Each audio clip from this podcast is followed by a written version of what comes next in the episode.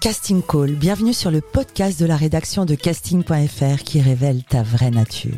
Ici, on va parler casting, témoignages exclusifs, des rencontres avec des professionnels, les clés les secrets pour devenir un artiste et surtout en vivre. Casting Call, c'est ton nouveau coach audio qui te permet de poser ton premier pas sur ton chemin de l'éveil et de la réussite. Ose enfin devenir celui dont tu rêves. Bonjour et bienvenue sur Casting Call, le podcast de la rédaction de casting.fr. Je suis Soledad Franco et aujourd'hui j'ai le plaisir de recevoir un artiste pluridisciplinaire, chant, danse et comédie. Il les maîtrise avec un immense talent à la hauteur de son succès. Il arbore une coiffure afro aussi puissante qu'il est solaire, un sourire franc, une présence charismatique, une assurance détonnante, voire parfois intimidante. Mon invité est solaire. Des années sur scène au théâtre Mogador en incarnant Simba, le héros du Roi Lion. Mais il avait commencé enfant en 2006 déjà. Mon invité du jour est né dans une famille d'artistes, comme si son chemin était tracé. Mon invité du jour rencontre un succès fou. Les portes de la fiction s'ouvrent à lui. Il se raconte, se livre, des couleuvres, il en a mangé, sans jamais sombrer dans l'obscur. Il est animé par une terrible envie de vivre, sentir et partager. J'ai eu tant de fois l'opportunité de le voir sur scène, avec toujours cette même sensation de vivre un moment unique. Une chance de le voir se mouvoir là devant nous.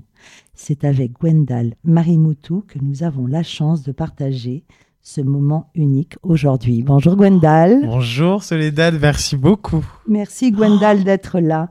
La devise de ce podcast est Ose devenir celui dont tu rêves. Qu'en est-il pour toi cette année 2023 euh, bah, Je crois qu'on est dans un twist. En plus, là même pour 2024, j'estime que l'année 2023 était un peu la fin d'un cycle euh, et, que plus que jamais, effectivement, oser devenir euh, la meilleure version de, de nous-mêmes et de moi-même, ça fait complètement partie de mes objectifs 2024. Tu rêvais de quoi petit?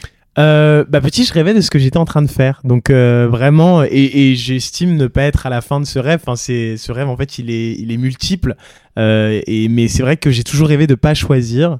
Mais là, je viens de réaliser par rapport à ce que tu viens de me dire, mais vraiment hein, que en fait, au-delà de vouloir être chanteur, artiste, être sur scène, c'est vraiment vivre.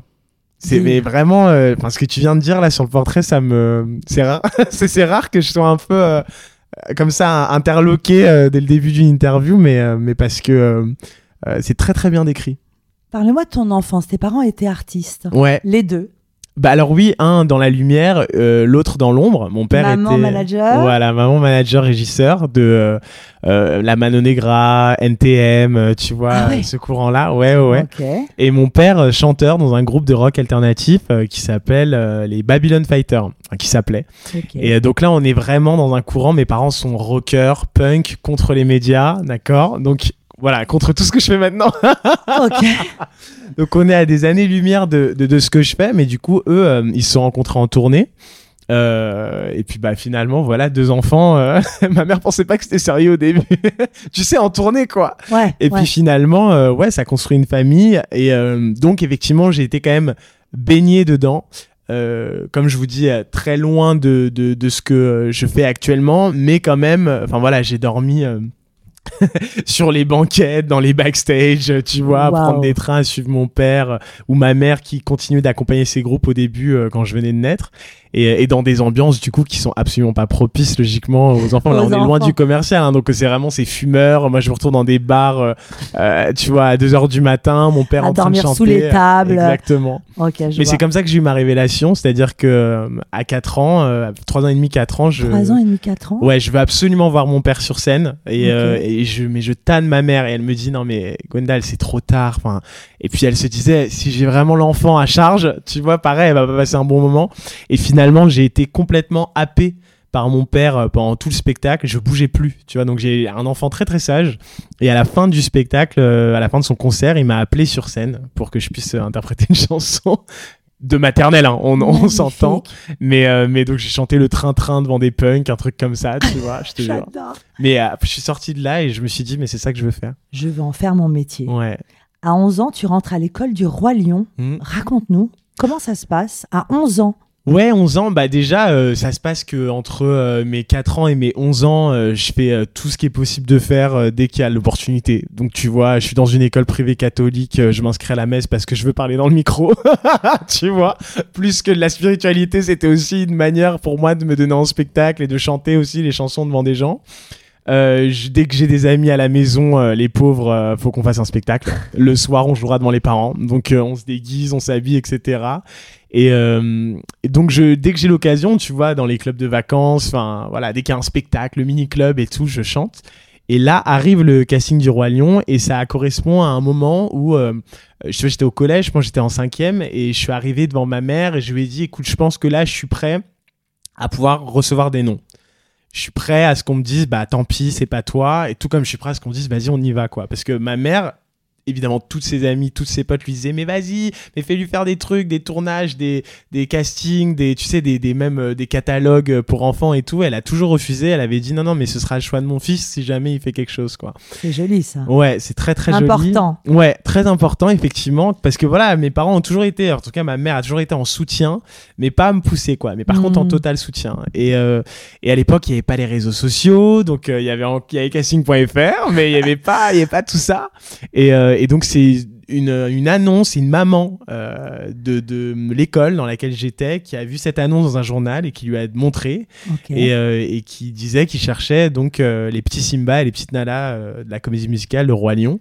Et, et, donc je suis allé à ce casting et là mais jusqu'à présent, je voulais pas prendre de cours parce que tous les films où on montrait, tu sais, des conservatoires et tout, c'était super strict, hyper sévère. J'ai l'impression que j'allais pas être libre.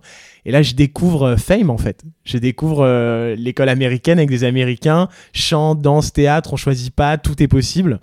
Euh, et ça pendant six mois, deux fois par semaine. Et là, à ce moment-là, tes parents, ils en pensent quoi? Ils te poussent ou ils te disent OK, mais les études d'abord, ou ils te soutiennent? Ils sont OK avec ça? Alors, ce qui est cool, c'est qu'en France, on a quand même une grosse protection de l'enfance, donc les études, c'est pas du tout secondaire. Enfin, ça doit être primordial. Donc, forcément, les études doivent suivre. Mais en même temps, comme par hasard, quand les enfants passionnés euh, trouvent un endroit où s'exprimer, bah d'un coup euh, ils acceptent d'être un peu plus studieux et un peu plus fort à l'école euh, parce que du coup ils ont une, complètement une bulle d'oxygène à côté. C'est ton cas? Quel genre d'élève tu étais? Ah bah moi j'étais un élève j'étais un élève avec difficulté. au départ, au collège, ça allait. Franchement, c'est à partir du moment où j'ai commencé à faire d'autres choses que hmm. j'ai accumulé des lacunes et du retard.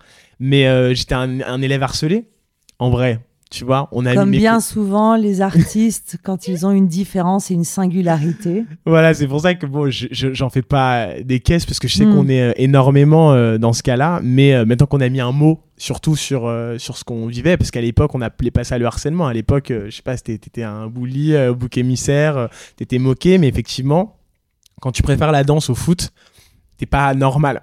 Lorsque tu es différent. Quand tu es un peu différent, effectivement, ou quand en tout cas, euh, effectivement, tu sens que tu as, une sensibilité, tu vois, une volonté euh, euh, qui est pas forcément la même que, que, les autres enfants de, de, mon âge. Et donc, quand le Roi Lion est arrivé, ça a été vraiment. ils, m'ont sauvé. Parce que vraiment, j'étais très très mal. Le milieu artistique, ah, l'expression. Bien sûr. Parce que d'un coup, je me retrouvais avec d'autres enfants, de mon âge aussi, euh, on partage la même passion. Et puis là je me rends compte que mais attends mais effectivement j'ai enfin je peux avoir des amis je peux même être populaire euh, enfin en fait je suis pas je suis pas une merde. Et cette singularité est une force. Exactement. Et, euh, et donc ça m'a donné énormément énormément de force. On te connaît comme le Simba du roi lion mais en réalité tu as eu deux phases enfant et adulte. Ouais. Et tout commence par l'école du roi lion. Raconte-nous c'est quoi c'est quoi l'école du roi lion pour que nos auditeurs alors l'école du Roi Lion qui s'appelle la Lion King School, euh, à l'époque et toujours actuellement d'ailleurs, c'est euh, les équipes américaines du spectacle. Parce qu'il faut savoir que quand les gros spectacles comme ça de Broadway euh, s'installent dans n'importe quel pays du monde, tout est validé par l'équipe créative américaine. Donc que ça se passe en Espagne, en Allemagne, en Hongrie ou là en France, il y a toujours un staff américain qui est responsable dans le rayonnement du monde du spectacle, de valider le casting, de faire les répétitions, et ensuite il délègue ce travail aux équipes sur place. Mais tout vient de ces équipes américaines. Et donc, pour former les enfants au spectacle, euh, et ça, c'est une opportunité incroyable parce que vraiment, il n'y a que Broadway euh, qui peut euh, allouer ces budgets-là parce que Ouais. on m'a offert six mois de cours de chant, de danse, Ah, de c'est théâtre. pas une école payante. C'est pas une école payante, c'est totalement gratuit et c'est quand même 6 heures de chant, de danse et de théâtre par semaine euh, dont j'ai bénéficié euh, grâce. T'as passé euh, des auditions, bien entendu, Bien pour, sûr. pour intégrer l'école. Ouais, ouais, ouais. Et puis au fur et à mesure, hein, pendant six mois, il y a des étapes éliminatoires. Mais quoi qu'il arrive, et je vois même par rapport au, au petit Simba, aux petites Nala qui sont actuellement là à Mogador, tu sors de là, même si tu fais pas le spectacle, au final, ça, tu sors avec un bagage qui est énorme, tu vois, et une passion. Moi, je suis sorti de là, j'avais qu'une envie, c'était de continuer à me former, à apprendre. Et justement, j'ai eu de cesse euh, de, de, de me former jusqu'à mes euh, 18-19 ans. Donc, on te forme à devenir un artiste quand tu es enfant. Et en plus, tu joues à Mogador. Quel souvenir tu en gardes Ta première scène, par exemple? Bah, c'était fou. Alors après, moi, mon, mon, mon histoire avec euh, le roi lion euh, enfant, elle est un peu particulière, qui correspond un peu à ce qui s'est passé euh, après Covid par, euh, par rapport au petit Simba et au petit Mm. Nala. Euh, j'ai été sélectionné avec, enfin, on était euh, 14, et puis après, le théâtre a eu un an de retard. Donc malheureusement, les enfants grandissent et il faut faire une certaine taille. Donc j'ai fait le début, mais effectivement, j'ai été très vite remercié, un peu comme ce qui s'est passé avec bah, les Simba et les Nala qui étaient sélectionnés avant euh, la pandémie, et puis on a eu un an de report et, euh, et quand est arrivé euh, le, le nouveau enfin la, la- la reprise il a fallu faire refaire un nouveau casting pour euh, retrouver des enfants qui étaient à, à la bonne taille. Donc là, grosse frustration en fait pour moi. Et en même temps une petite claque qui m'a permis vraiment de me dire ok donc ce métier c'est pas parce que t'es bon que forcément tu peux y arriver. Il y a tellement d'autres enjeux. de- d'enjeux et voilà ça peut se jouer à un cheveu un centimètre n'importe quoi Euh, donc c'est une petite frustration mais en même temps je sais pas dans quel état j'aurais été si on m'avait donné Mogador tout de suite Hmm. tu vois ce que je veux dire? Si euh, je suis quelqu'un qui n'a jamais pris de cours, qui a jamais voulu se former, d'un coup je suis pris euh, sur le Roi Lion Mogador, je joue devant 1600 personnes tous les soirs, dans quel état je ressors après, tu vois? Alors que là, ça a été la petite claque pour me dire, bah faut que tu sois encore meilleur. Et donc je suis parti de là et j'ai demandé du coup aux, aux Américains et aux- à mes professeurs euh, bah, des écoles en fait pour continuer de me former. Et donc je me suis formé à la compagnie des Sales Gosses et euh, à l'Académie internationale de comédie musicale. Et là, euh, t'as quel âge? et là, j'ai euh, j'ai 12 ans. 12 ans. 12 ans, je mens sur mon âge pour rentrer euh, à C'est pas vrai. Ouais, ouais. Ah, petit filou déjà bah oui, parce qu'à 12 ans, ils te donnent pas l'heure, quoi, à Ouais. l'époque. On va parler de la mue. Ça a duré combien de temps, cette période? Bah, ça a duré à peu près euh, un an et demi, deux ans. C'est dur, hein. C'est dur parce que justement, tu vois, j'ai le niveau euh, du roi lion, tu vois, je, je, et puis à un moment donné, euh, justement, j'ai commencé à continuer à me former, donc euh, vraiment, je deviens euh, meilleur. Et il y a les équipes d'Incroyable Talent, d'M6, qui viennent à l'ICOM euh, pendant un stage d'été et euh, qui me proposent de faire l'émission. Et on est vraiment à trois semaines du tournage, donc c'est euh, dernière minute, pas le temps de réfléchir. Je dis, ok, vas-y, on y va, quoi. Je fais Show Must Go On, je chante Show Must Go On de Freddie Mercury, tu vois, donc Ouais. une tonalité, euh, voilà, mais Hyper. j'avais, j'avais pas à muer, donc euh, c'était Hyper facile pour aigu moi dans les aigus. hyper aigu. Tout se passe bien. Je fais partie de l'aventure, tu vois. Et euh, bah là, 14 ans et demi, ma mue commence à arriver, donc c'est chaud parce que pareil, je suis en pleine demi-finale. Ce que je chantais avant, j'arrive plus à le chanter, tu vois. Euh, on change les tonalités toutes les deux semaines. Enfin, donc là, je commence à comprendre que ça commence à être dur, tu vois. Puis c'est difficile parce que tu sais, quand tu mues vraiment, t'as pas tout. C'est pas genre tu mues et t'as tout de suite ta voix grave C'est et peu belle à peu. c'est peu à peu. Donc d'un coup, tu te retrouves avec une, euh, une amplitude vocale qui est rikiki, tu vois. Donc même pour chanter une chanson, euh, t'as pas suffisamment de grave, t'as pas suffisamment d'aigu. Enfin bref, tout est remis en question. J'arrive quand même à faire la demi-finale, euh, voilà, et à sauver les meubles. Euh, et ensuite, euh, bah, entre mes 14 et mes 16 ans, euh, c'est une, grosse période de doute parce que vraiment je me dis je, enfin, vais plus jamais chanter. Enfin tu vois en tout cas j'y arriverai ce sera plus aussi beau qu'avant. Je continue à prendre des cours mais du coup vraiment je commence à m'axer sur le théâtre parce que je me dis que enfin, ça m'attire aussi et, et parce que vraiment je perds totalement confiance dans le chant. Et pourtant, le roi lion reprend. Ouais alors des années plus tard hein. effectivement là il se passe euh, le lion reprend euh, euh, quand j'ai Des euh, années plus tard. des années plus tard ouais Comment Donc, ça se passe? On vient te chercher? Oui quand même non mais Ah J'y suis ok. pas allé, euh, j'y suis pas allé. euh, ouais, je me disais non mais attends, ils vont quand même, euh, ils vont quand même m'appeler, mais ils m'appellent pas pour me dire euh, bah tiens, voici Ah. le rôle, tu vois. Ils me disent bah si tu veux viens passer les auditions. Ok. Donc chaud parce que entre temps, j'ai fini de muer, j'ai fait un spectacle qui s'appelle Ado grand point virgule, j'ai repris un peu confiance en moi, puis surtout j'ai fait The Voice. Ce spectacle dont tu parles, Ouais. c'est du jeu pur et dur. C'est du jeu pur et dur et il y a un peu de chant, mais à l'époque le chant c'est de la parodie. Donc tu vois, on se prend pas au sérieux, c'est des blagues. Ouais. Donc moi, euh, je chante, mais je sais qu'au pire, c'est pas grave, tu vois, parce que c'est censé être drôle. On parodie Sia, on parodie euh, Toi plus moi, Grégoire, on parodie euh, James Blunt, enfin tu vois, et puis c'était Ouais. dans la, c'était une comédie quoi, donc les gens riaient.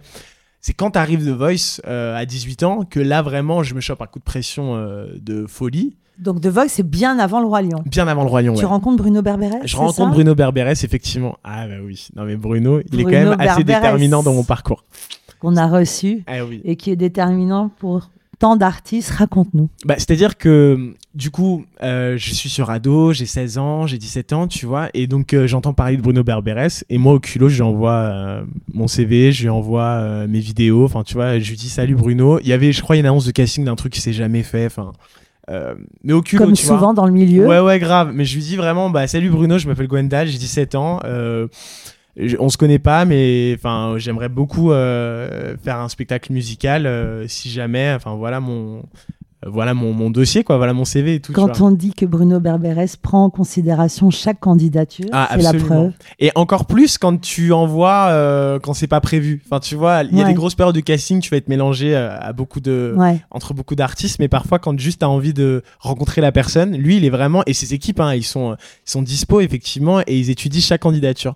Je lui envoie, il me répond salut Gwendal, écoute tu corresponds à rien, ciao, mais par contre je viens faire The Voice et je lui dis Waouh. Excuse-moi t'as pas compris, ça m'intéresse pas du tout parce que le truc c'est que j'avais eu l'expérience incroyable talent qui Ah. était super, hein, Ouais. mais la télé pour de la télé, si j'ai rien derrière, enfin, tu vois, le, le côté on te reconnaît dans la rue, c'est cool, ça dure deux secondes. Euh, Enfin, ça y est, tu vois, j'avais fait l'expérience et je lui ai dit, waouh, je crois que t'as pas compris. euh, Ça m'intéresse Ça pas. m'intéresse pas, tu vois. Le culot de la Ouais, personne. C'est clair. Tant de personnes rêvent de faire The. Voice. Et donc, il me dit, Mais en même temps, c'est intéressant parce que ça veut dire que lorsqu'on est déterminé et qu'on sait ce qu'on veut pour soi, naturellement, le chemin se crée. Ouais, c'est vrai. Non, non, mais c'est vrai. Puis il faut rester. Ça, c'est alors ça, c'est un truc vraiment que j'ai appris avec l'expérience. Faut toujours suivre son instinct. C'est-à-dire que il y a des gens qui sont là, qui te donnent des opportunités. Faut les saisir. Faut sortir de sa zone de confort. Mais s'il y a vraiment un truc avec lequel t'es pas confortable, il faut s'écouter. Parce que c'est ça qui s'est passé. C'est ça qui s'est passé avec The Voice. C'est-à-dire que d'abord, donc lui, il me, fait- il me tend un petit peu un piège en mode, bah de toute façon, j'ai besoin de voir ce que tu veux en live, donc. Viens Viens. passer les castings, euh, même si c'est pour rien, tu vois. Donc je viens passer les castings. The Voice 2, c'était l'époque de Louane, tout ça, machin. J'y vais, donc je me retrouve dans une salle, il y a 40 personnes qui rêvent de faire le truc. Moi, en mode, mais arrête, enfin, tu vois, genre, Rien à euh, faire. rien à faire, tu vois. Mais par contre, super stressé parce que Tu je, rencontres je Bruno. rencontre Bruno et, et donc je chante devant lui. Et donc je chante, il y a lui les deux producteurs de l'émission qui s'appelaient euh, Vincent Panozzo et Mathieu Grelier à l'époque, donc euh, qui sont TF1 et, et en démol Shine. Et donc je fais mon truc, merci, merci, salut, tu vois. Moi je partais, les mecs arrêtent le casting. Ils arrêtent le casting, ils m'enferment dans une salle. Genre, bon, ils m'enferment pas à clé, mais t'as capté, ils me prennent dans une salle à part.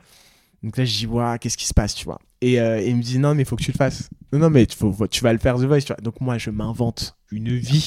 mais non, mais je suis sur une série Gulli, c'est le cas, tu vois, mais je, je suis, je suis en exclusivité, c'est pas possible, machin, machin, tu vois. Et ils me disent, euh, et quand on dit non aux gens, on les excite encore plus. bah visiblement, tu vois.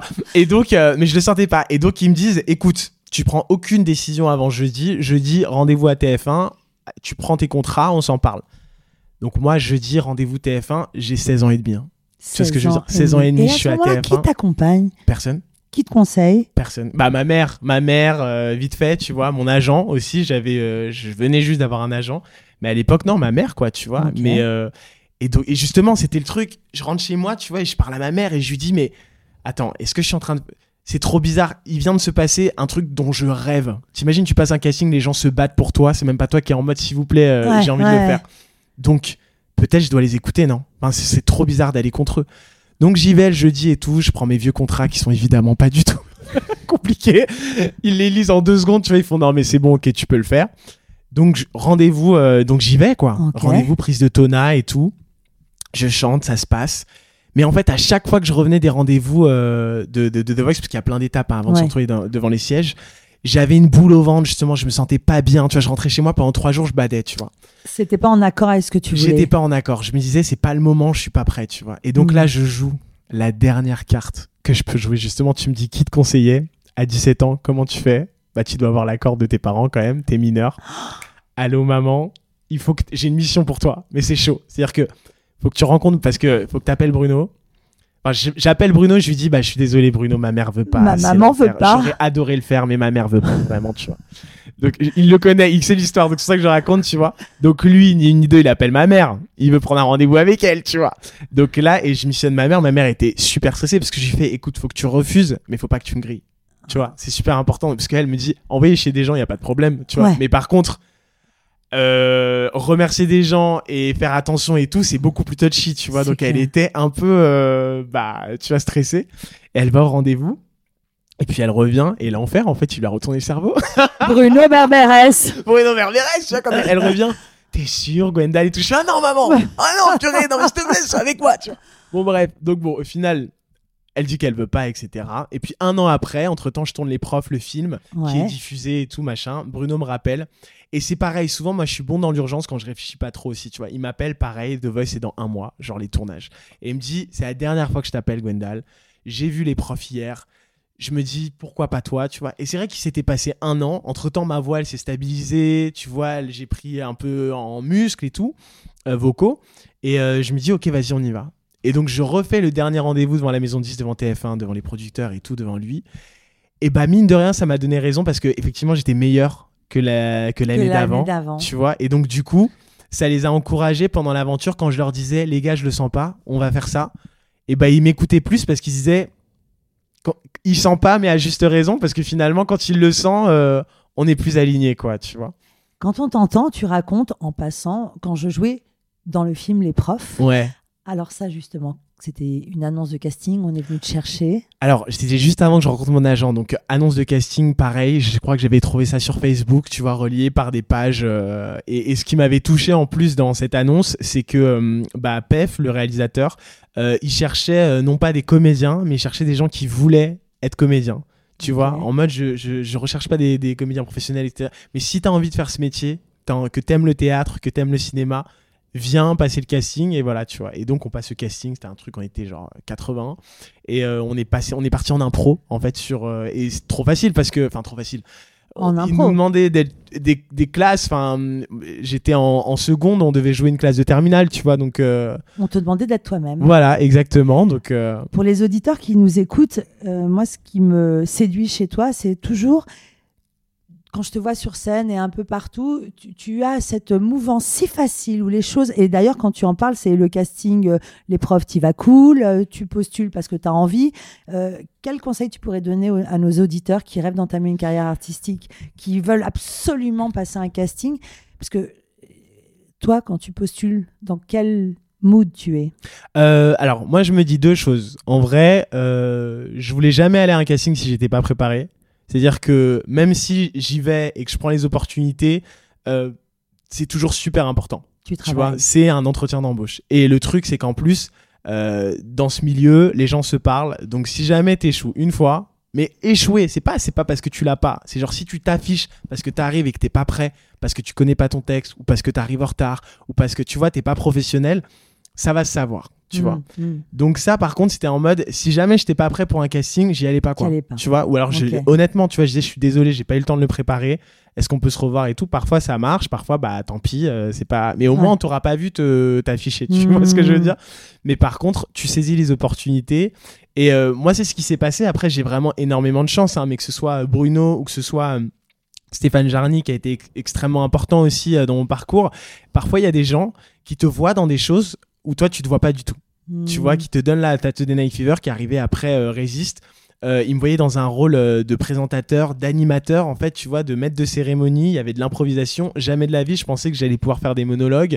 Enfin, je me voyais pas là-dedans du tout, tu vois. Et, hum, et en même temps, bah, Ok, tu crois en moi. C'est pareil, hein, c'est Stéphane qui m'a appelé pour Palace, euh, la pièce de Jean-Michel Ribes, et j'étais complètement danseur sur ce spectacle, tu vois. Donc l'enjeu était fou parce que vraiment, je, je, partageais la scène avec. Et je devais vraiment être pour le coup au même niveau que des gens qui avaient 30 ans de danse derrière eux, tu vois. Bah j'y vais. J'y vais et, euh, et, et, je. Je, je, enfin, je fais confiance, quoi, tu vois. Et, euh, et en fait, c'est comme ça qu'on apprend.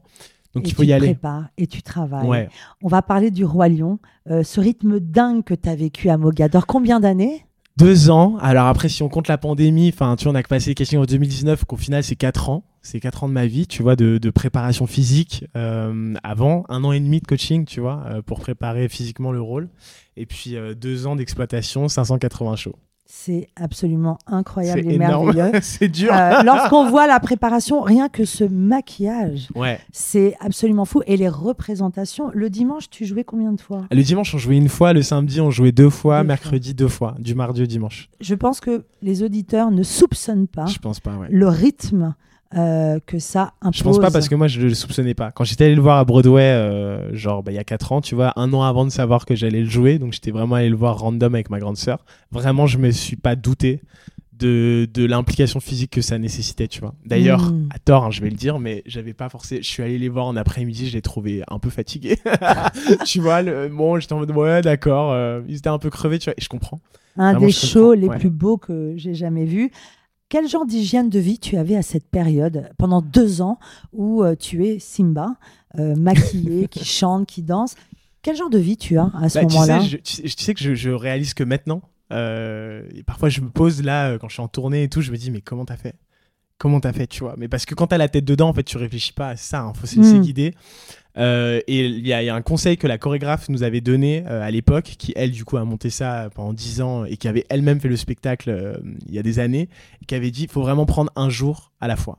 Tu vois, donc c'est un jour à la fois. Faut pas commencer parce que quand- moi j'étais angoissé. Je me dis je vais jamais tenir, je vais jamais y arriver. Tu vois, je vais jamais parce que vraiment en répétition je pleurais. Alors personne m'a vu. Ouais, ouais. Peut-être c'est un scoop ce que je dis, mais la première semaine de répète à la fin j'ai pleuré. C'est la première fois tu vois de que ça m'arrive parce que j'étais genre waouh c'est beaucoup. Euh, tu passes ta vie à sauter, tu vois, c'est très acrobatique. Euh, en même temps, euh, et c'était génial parce que du coup, c'est ça le niveau de Broadway, tu vois, c'est que on se dit pas souvent en France, tu sais, on fait sur mesure. Euh, moi, j'ai toujours dû me battre avant pour, mais non, mais je peux danser aussi. Non, mais vraiment, on peut faire des trucs stylés, tu vois, c'est pas juste là tu chantes et puis après tu joues et puis après tu danses. Mm. Et Broadway, bon, eux, c'est c'est même. T'as pas le choix en fait, c'est c'est ça, tu vois. Mais, mais effectivement, bah, c'est manger correctement, faire du sport, plus que euh, ce qu'il faut pour, pouvoir, pour que le show te paraisse facile, tu vois. Donc en vrai, t'es t'es explosé. Euh, c'est se taire euh, dès que tu chantes pas, tu vois. Donc c'est-à-dire que tu sors pas. Tu vas pas voir tes potes dans un bar où il y a forcément un peu de musique, parce qu'il faut pas que t'as pas envie de parler au-dessus de la musique, tu vois. C'est tout ça, c'est pas boire d'alcool, c'est donc pas aller aux anniversaires forcément, c'est dormir dès que tu peux. Donc ça paraît, enfin, je me plains pas du tout, hein, tu vois, parce que ça paraît euh, logique, c'est juste une bonne hygiène de vie. Mais j'avoue, euh, enfin, je sais pas, pour un jeune de 26 ans, pendant deux ans, vraiment, j'ai vu personne. Et donc, en plus, c'était juste après la pandémie. Là, je reconnecte à peine maintenant à resociabiliser avec des gens que j'ai pas vus depuis quatre ans, tu vois. Donc, je me plains pas, mais c'est vrai que c'est euh, c'est aussi une, une, voire deux années de, de, de sacrifice, tu vois. De mais ça en vaut évidemment la peine. Parce que tu es comédien, euh, tu disais danseur, mais artiste pluridisciplinaire, c'est quand même trois arts Ouais. d'une discipline hyper exigeante, on Mais est, d'accord? Ah oui, oui. Oui, puis en plus, vraiment, euh, euh, la scène, ça pardonne pas. Tu Mm. vois, il y a pas de bande playback, y a pas, tu peux pas refaire, tu peux pas tricher, vraiment, tu es devant les gens. Donc, euh, et vraiment, il y a beau, enfin, si tu te chies, tu te chies, quoi. Et c'est ton image, tu vois. C'est ça le truc, c'est que c'est c'est compliqué pour le spectacle, mais c'est aussi compliqué pour toi. Euh, donc c'est très important euh, de, de prioriser ça évidemment et bah dans la vie privée parfois les gens comprennent pas. Ce rôle semble une évidence pour toi. Quand on travaille deux ans sur scène, tu deviens, c'est une famille qui se crée Ouais, des habitudes. Absolument. Comment on prend la décision d'arrêter? C'est dur. Oh là là, c'est la première fois de ma vie C'est que je dois difficile, partir. j'imagine. Tu vois, ouais, ouais. Parce que Alors quitter après, est- Mogador, quitter le Roi Lion, Eh c'est fou. Non, c'est fou. Après, bon, c'est accompagné. On est 36 à être partis, hein, tu vois. Donc, il y a un peu aussi euh, ce roulement. Euh, bah, je pense que hum, c'est bien aussi de, justement de se, de se mettre en danger, de sortir de sa zone de confort. Et puis, c'est aussi parce que là, franchement, pendant deux ans, j'ai j'ai pas arrêté euh, et, et ça m'a permis aussi Mogador. Ils ont été cool de me laisser aussi faire d'autres choses à côté. Mais du coup, je me suis retrouvé à un moment donné à avoir trois tournées en une, quoi. C'est-à-dire Mm. que j'étais euh, du Roi Lion du dimanche au jeudi, le vendredi euh, au samedi, j'étais avec les comédies musicales le concert. Le dimanche, je faisais le, le James Bond symphonique, tu vois. Et en même temps, le mercredi matin de 7h à 14h, je tournais mes émissions de Gulli, tu vois. Donc j'ai cru que j'allais mourir à un moment donné. tu C'est vois un boulimique de travail. un hein. boulimique de travail et c'est boulim- génial. Ouais. Et là, en fait, en vrai de vrai, ce qui s'est passé, c'est ça qui a contribué au fait que je me suis dit, allez, c'est le moment. euh, Marjane Satrapi euh, me propose un rôle dans son prochain film euh, que je viens juste de terminer, De donc euh, terminer. le, le tournage. Et pour une fois, parce que justement, ça faisait longtemps que j'avais pas tourné, j'avais envie de mettre toutes les chances de mon côté et vraiment de, de me focus sur le personnage. J'avais pas envie de jongler entre Simba le soir, puis le lendemain, bim, je, je fais un autre Mm. personnage, et puis il faut presser le tournage parce qu'il faut que je sois à l'heure pour aller sur scène, tu vois. Donc je m'étais dit, allez, on se concentre, on met toutes les chances de son côté parce que il y a- c'est important, il y a potentiellement quelque chose qui se passe pour le Mm. cinéma, et j'avais pas envie de, de laisser passer cette opportunité. Moi, j'aimerais parler des rencontres et de la magie de la vie.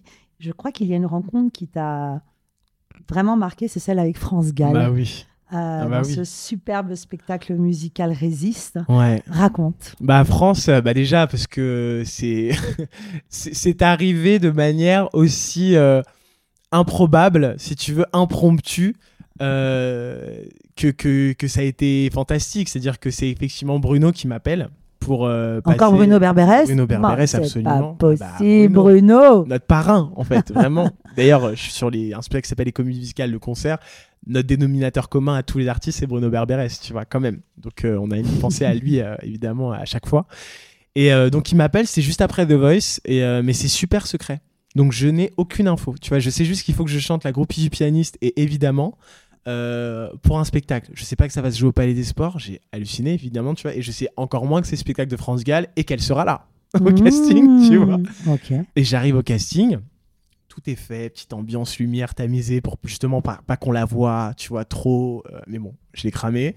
Et là, je fais waouh, Elle est où là. je suis, tu vois. Je vais chanter la groupie de pianistes devant France Gall, c'est une plaisanterie. Et en fait, voilà, euh, euh, on, on le fait.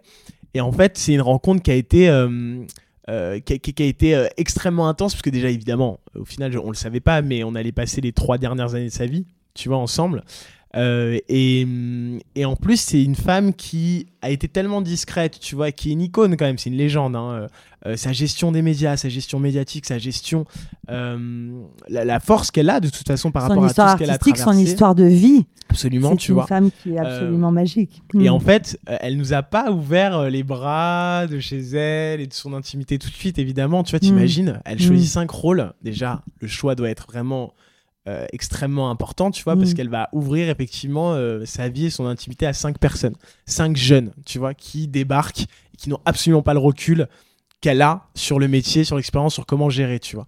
Donc, on a mis un petit peu de temps à se sentir, etc. Tu vois, et puis bon, bah, les personnes qu'elle a choisies étaient vraiment, enfin, c'est vraiment une famille, tu vois, absolument exceptionnelle.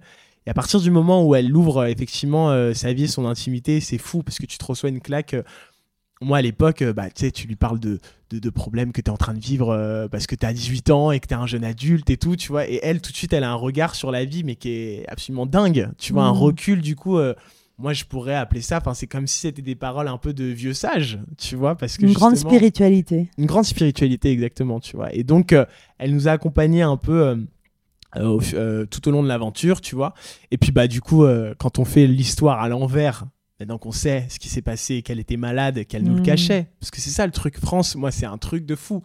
Quand les journaux étaient en train de la mettre à terre elle le soir elle prenait sa force, elle revenait sur scène et elle montrait à tout le monde qu'en fait, pas du tout, elle est là, mais elle est encore plus là que euh, la veille, quoi, tu vois avec beaucoup d'envie. avec beaucoup d'envie. C'est une acharnée de travail. On est resté jusqu'à 2h du mat en studio euh, pour refaire si c'était pas assez bien, tu vois.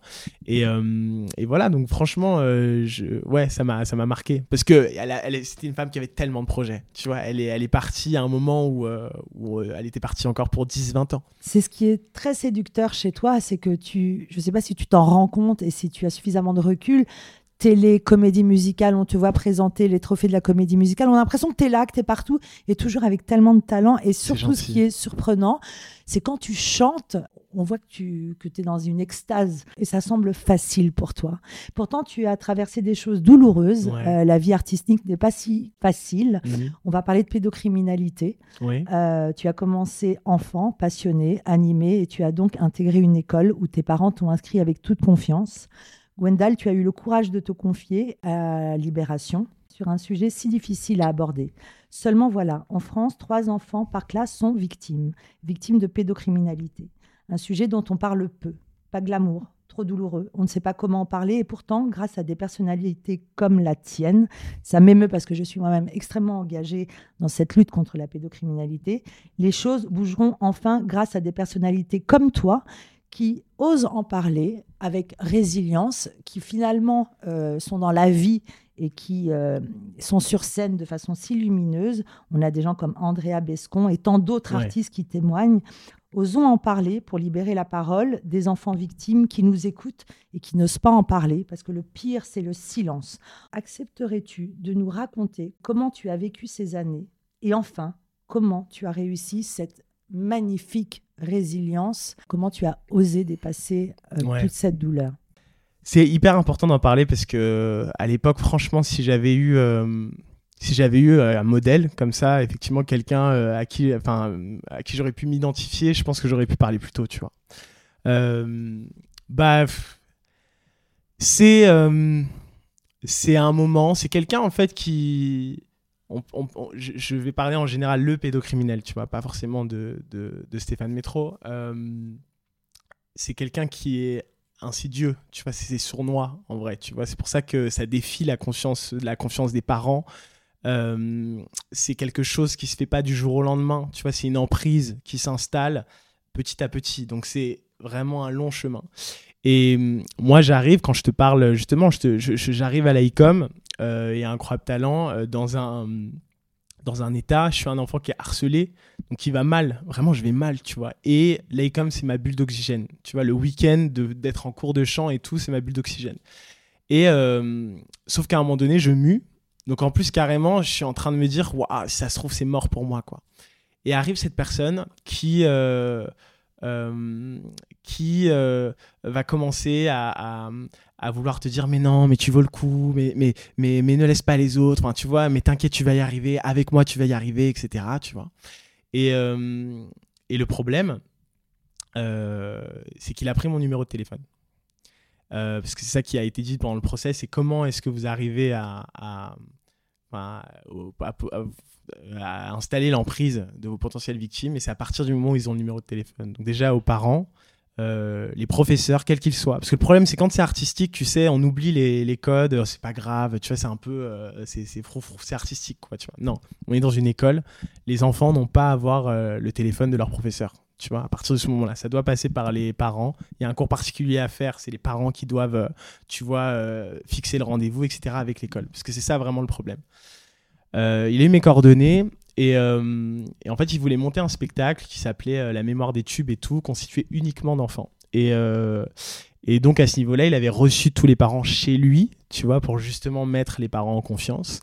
Euh, et, pour expliquer aux parents que c'est très difficile de monter un, spectacle avec que des enfants, donc ils comptaient sur leur, euh, euh, leur souplesse. Tu vois, justement, sur le fait qu'il ne fallait pas que les parents soient plus chiants, parce que sinon, vraiment, le projet n'allait jamais se faire. Et quand t'es parent et que t'as ton fils, c'est pareil pour les autres, hein, il y a une opportunité en or et bon bah il est là, il fait visiter un grand numéro hein, chez lui, donc voilà, ça c'est la chambre de ma fille de 8 ans, ça c'est bon, tu fais confiance. Tu es confiant, tu vois. Et, euh, et en fait, euh, euh, arrive ce qui se passe, parce qu'en prise, et très vite, ma mère le sait.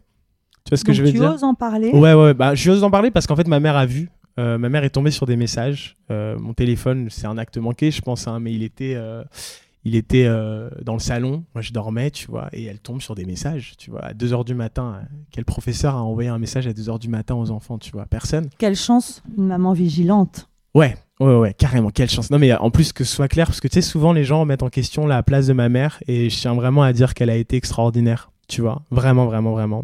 C'est ça qui est insupportable. C'est que quand il y a une victime, on est obligé, en tant que victime, de se justifier et même son entourage. Exactement.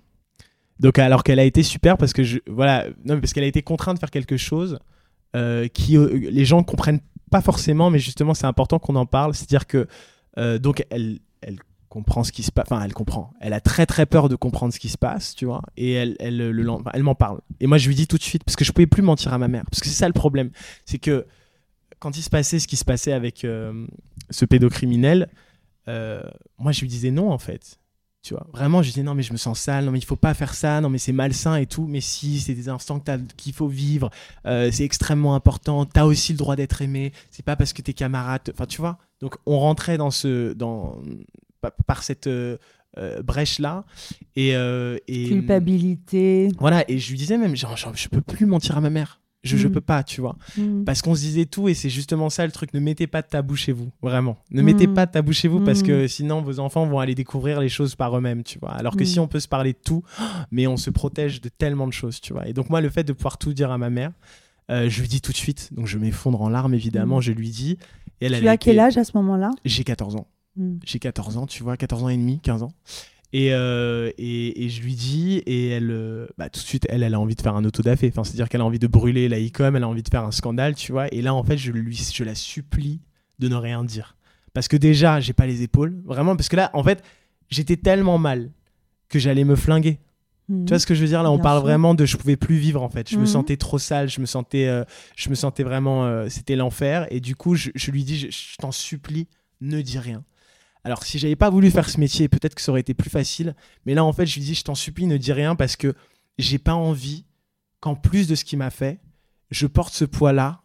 Euh, Tu vois, c'est-à-dire que je rentre dans une salle quand je passe un casting. Comme on sait pas ce que j'ai fait, c'est ah mais si tu sais c'est Gwendal celui qui s'est fait abuser par tu vois. Donc je voulais Je pas. pense que même quand on n'est pas artiste et qu'on est au fin fond de la campagne, c'est une telle pression, une telle honte euh, que tous les enfants ont ce Absolument, même. tu vois.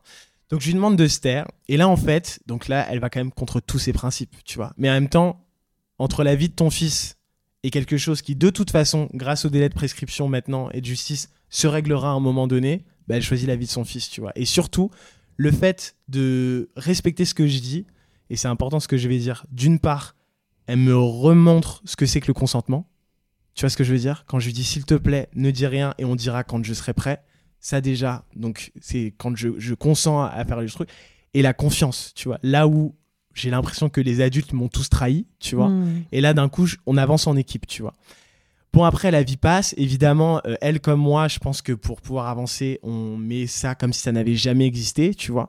Et c'est pour ça que je suis devenu un bourreau de travail, tu vois. Parce que dès que je ne faisais rien, dès que je pensais à rien, je angoissais. Mais je- des crises d'angoisse, euh, mais euh, pas possible, tu vois. L'internat et tout, je finissais à l'hosto. Enfin, c'était très, très difficile. Et surtout, euh, j'avais euh, aucune conscience que c'était lié à ça. Tu vois, parce Mhm. qu'au bout d'un moment, euh, enfin, tu vois, tu continues ta vie et tu dis, bon, bah, c'est bon, tu vois. Enfin, je faisais pas de lien, quoi. Mm. Donc j'avance, il se passe 10 ans comme ça, tu vois, donc très difficile, où j'angoisse beaucoup, mais en même temps je travaille beaucoup, tu vois, c'est pour ça que je ne m'arrêtais pas. Donc il y a beaucoup de choses que j'ai fait et j'en suis là aussi grâce à tout ce travail acharné, donc c'est aussi lié à cette histoire. Au La final, résilience. La résilience. Mais euh, donc c'est pour ça que quand tu disais en début d'interview, et je, enfin, je trouvais ça fou parce que je faisais les liens forcément maintenant, quand je dis que j'arrive à la fin d'un cycle, parce que le procès est arrivé cette année, tu vois, donc je, suis aussi dans une autre phase de construction, enfin de vie.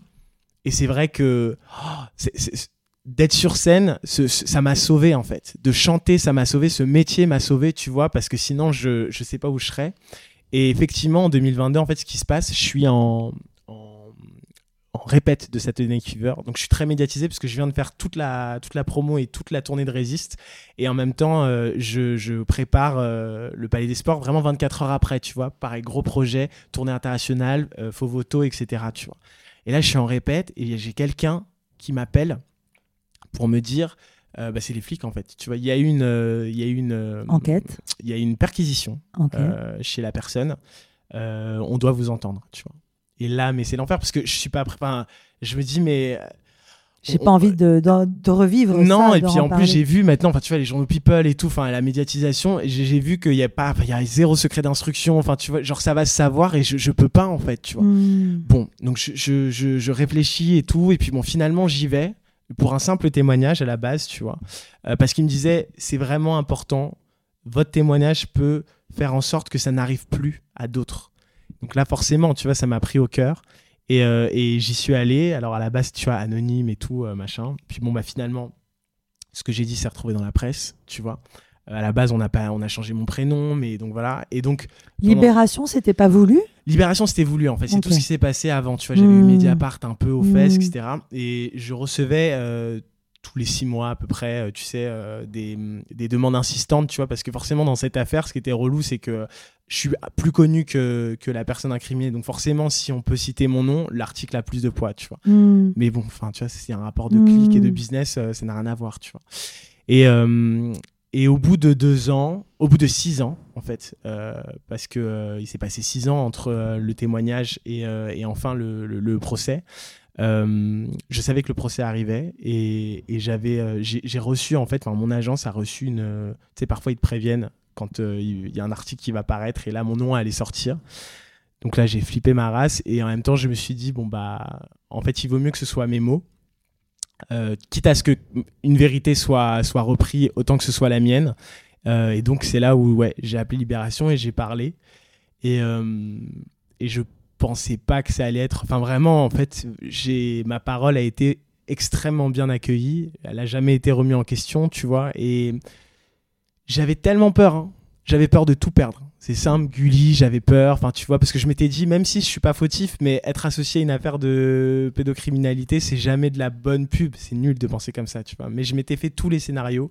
Récemment, Emmanuel Béard, qui en a même fait un documentaire, c'est-à-dire que c'est commun, malheureusement, quand on dit qu'il y a trois enfants en classe à qui ça arrive. Euh, lorsque vous parlez autour de vous, il y a toujours euh, ah bah ma mère, ah bah euh, quelqu'un qui va te dire mais je, viens de laisser mon enfant à mon père et ça fait trois ans que. Alors osons en parler et je te remercie vraiment. Bah, D'autant plus que tu es un être si solaire. Et comment peut-on penser que ça entache ta carrière? Et comment ça peut, on peut penser que ça entache la lumière que tu as? C'est impossible de penser ça. Bah, ce qui est fabuleux, c'est de voir comment tu es dans cette résilience. On s'en remet, on apprend plutôt à non, vivre avec ça. non, non, mais on s'en sort en tout cas. Et c'est-à-dire que, et c'est ça vraiment que je voulais montrer, c'est-à-dire que euh, parce qu'il y a eu aussi MeToo et tout, enfin tout ça a permis euh, aussi de faire avancer les choses et, euh, et, de nous mettre en confiance, tu vois, parce que la personne que j'étais il y a effectivement 13 ans, 14 ans quand c'est arrivé, ou la personne que j'étais il y a 6 ans et la personne que j'étais l'année dernière, il s'est passé des stades. Il y a aussi des stades où j'ai compris ce qui m'était arrivé. Quand je suis allé témoigner à la brigade des mineurs et que j'ai compris qu'en fait, c'était. Euh, enfin, qu'il y avait un, mode opératoire, que j'étais pas le seul, qu'en fait, c'est pas moi qui avais un problème, que ça venait pas de moi, tu vois, et que euh, il y a toute une part de culpabilité aussi déjà qui s'en va, et c'est des questions malheureusement que se posent euh, beaucoup de victimes. Et, et, surtout, donc, dans, ce, dans, ce, dans cette ère de libération de parole, malheureusement, les gens qui parlent vont pas bien la part ne vont pas bien, tu vois. Et, c'est difficile parce qu'elles sont encore en process. Et j'avais aussi envie d'apporter cette lumière, tu vois, de montrer, ça fait 10 ans, 12 ans, 15 ans que les gens me voient évoluer sur les plateaux. Et comme tu dis, je suis décrit comme quelqu'un de très solaire, de très souriant. Donc personne ne pouvait se douter qu'il m'était arrivé ça, tu vois.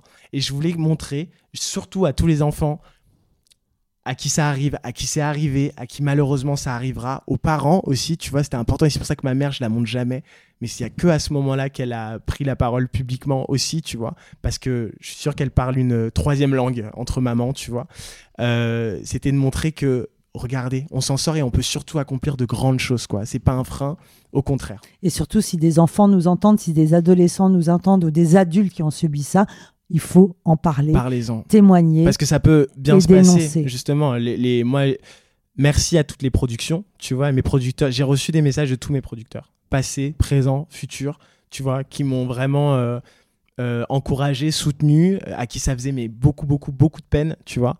Euh, et, je leur ai dit, c'est très important que vous fassiez ça parce que c'est visible. Là, les gens le voient parce que malheureusement, on n'ose pas en parler parce qu'on a peur que, d'un coup, euh, on, ne veuille plus jamais euh, travailler avec nous, que ce soit problématique et que voilà. Tu viens de terminer le tournage de ton film. Ouais. Alors parle-nous de ce projet. Oh bah c'est fou, c'est alors voilà, attends attends parce que là t'as exclusivité, euh, je peux pas tout dire. un petit peu, un petit peu, un petit peu. Je peux pas tout dire, mais je viens de terminer. Ouais, euh, c'est le film euh, Paris Paradis, qui est le prochain long métrage de Marjane Satrapi. Il y a Monica Bellucci, Rosy de Palma, André Dussolier, Alex Lutz, Benjamin Aldridge. Enfin, le casting est vraiment vraiment extraordinaire et moi-même, du coup. Euh, c'est une comédie. En même temps, là, j'ai vu, c'est tout juste en montage, j'ai eu la chance de voir quelques images. En même temps, ça va être un film extrêmement émouvant. Tu sais, c'est des destins un peu croisés. Tu vois, il y a plusieurs histoires, et puis après, on se rend compte qu'on a tous un point commun. Voilà, c'est tout ce que je peux dire. Mais le tournage a été un, véritable bonheur. Marjane Satrapi est un génie, tu vois. Et elle a réussi à fédérer toute une équipe, vraiment dans un respect et dans une bienveillance. Et du coup, bah, j'ai ouais, hâte que vous voyez ça. Un casting? Comment, encore une fois, on t'a appelé cette Non, alors pour le coup, on s'est rencontrés, Marjane on a fait ensemble un projet parce qu'elle est iranienne et donc elle a fait un projet pour les femmes iraniennes pour soutenir euh, une chanson qui s'appelait euh, Baroye, qui est une chanson en fait euh, qui est créée à partir, c'est un, artiste là-bas, un chanteur qui a pris tous les tweets avant que ce soit censuré des Iraniens et des Iraniennes. Donc chaque tweet est une phrase, est un témoignage de ce qui se passe. il en a fait une chanson. Il s'est fait arrêter, emprisonner pour ça, censuré et tout ça. Et donc en soutien, elle a appelé les acteurs, les actrices français, les chanteurs et chanteuses pour euh, reprendre euh, cette chanson. Fallait chanter en farsi, en persan. Je peux te dire que ça a été une après-midi euh, difficile, mais, mais solidaire. Et en fait, à la suite de ce tournage, pendant ce tournage, en fait, elle a eu un coup de cœur. elle s'est dit, ok, c'est lui mon personnage. Et donc, deux semaines plus tard, elle a envoyé à, mon agent le, scénario de Badou. Comme Tout en étant en pleine tournée dans les comédies musicales. Ça continue ce projet. Gwendal, j'ai du mal à te suivre. Mais si, non, c'est génial. Les comédies musicales, le concert. Donc, on est euh, avec Alexis Loison que tu as reçu, Damien Sark, Cécilia Carac, on fait Roméo et Juliette, Jean Lynn des Dix Commandements, Michelangelo Loconte, Mozart, l'opéra rock, Perwan Rim, euh, Le Roi Soleil, euh, et puis Hélène Segara, tu vois, de Notre-Dame de Paris ensemble, on reprend, on fait un best-of en fait de, de, de, de ce qu'on a chanté dans les spectacles musicaux et aussi internationaux. On se fait des kiffs et pendant deux heures et demie, on reprend voilà les, plus gros hits. C'est vraiment une soirée karaoké par excellence parce que vraiment tout le monde peut chanter toutes les chansons et on s'éclate. Et tu vois, on est en tournée dans toute la France et on fait le Palais des Sports le 15 mars 2024 avec des invités spéciaux. Tu es toujours aussi passionné par la comédie musicale? Euh, Oui, oui, ça me, en tout cas, ça, ça, me fait toujours plaisir d'en regarder, c'est sûr. D'en faire peut-être un peu moins là, mais, euh, mais ça reviendra. Si j'avais une baguette magique, quel rêve pourrais-je réaliser pour toi? Euh, Bah, écoute, euh, euh, de continuer en vrai dans ce que je suis, de, ce que je suis en train de faire, c'est-à-dire que j'ai la chance d'être dans cette génération où vraiment ne pas choisir comment c'est être au sérieux, tu vois. On a voulu souvent nous mettre dans les cases chanteurs ou danseurs ou comédiens. Puis là, on commence à comprendre qu'on peut tout faire. Et euh, grâce à nos prédécesseurs, je pense à Sophia Saidi, je pense à Camilla Jordana, tu vois, je pense à Louane par exemple. Et, euh, et, donc euh, voilà, c'est une américaine. c'est ça en fait. Tu es toujours dans ce lâcher prise et tu te prends pas au sérieux. Ouais. Voilà. C'est ça. ça. exactement. Bah, je pense que effectivement, souhaitons-nous plus de lâcher prise et moins de plus de second degré et, et moins d'ego, je pense. Pour finir, que dirais-tu au petit Gwendal? Bravo. Merci Gwendal pour ce délicieux moment authentique. Merci.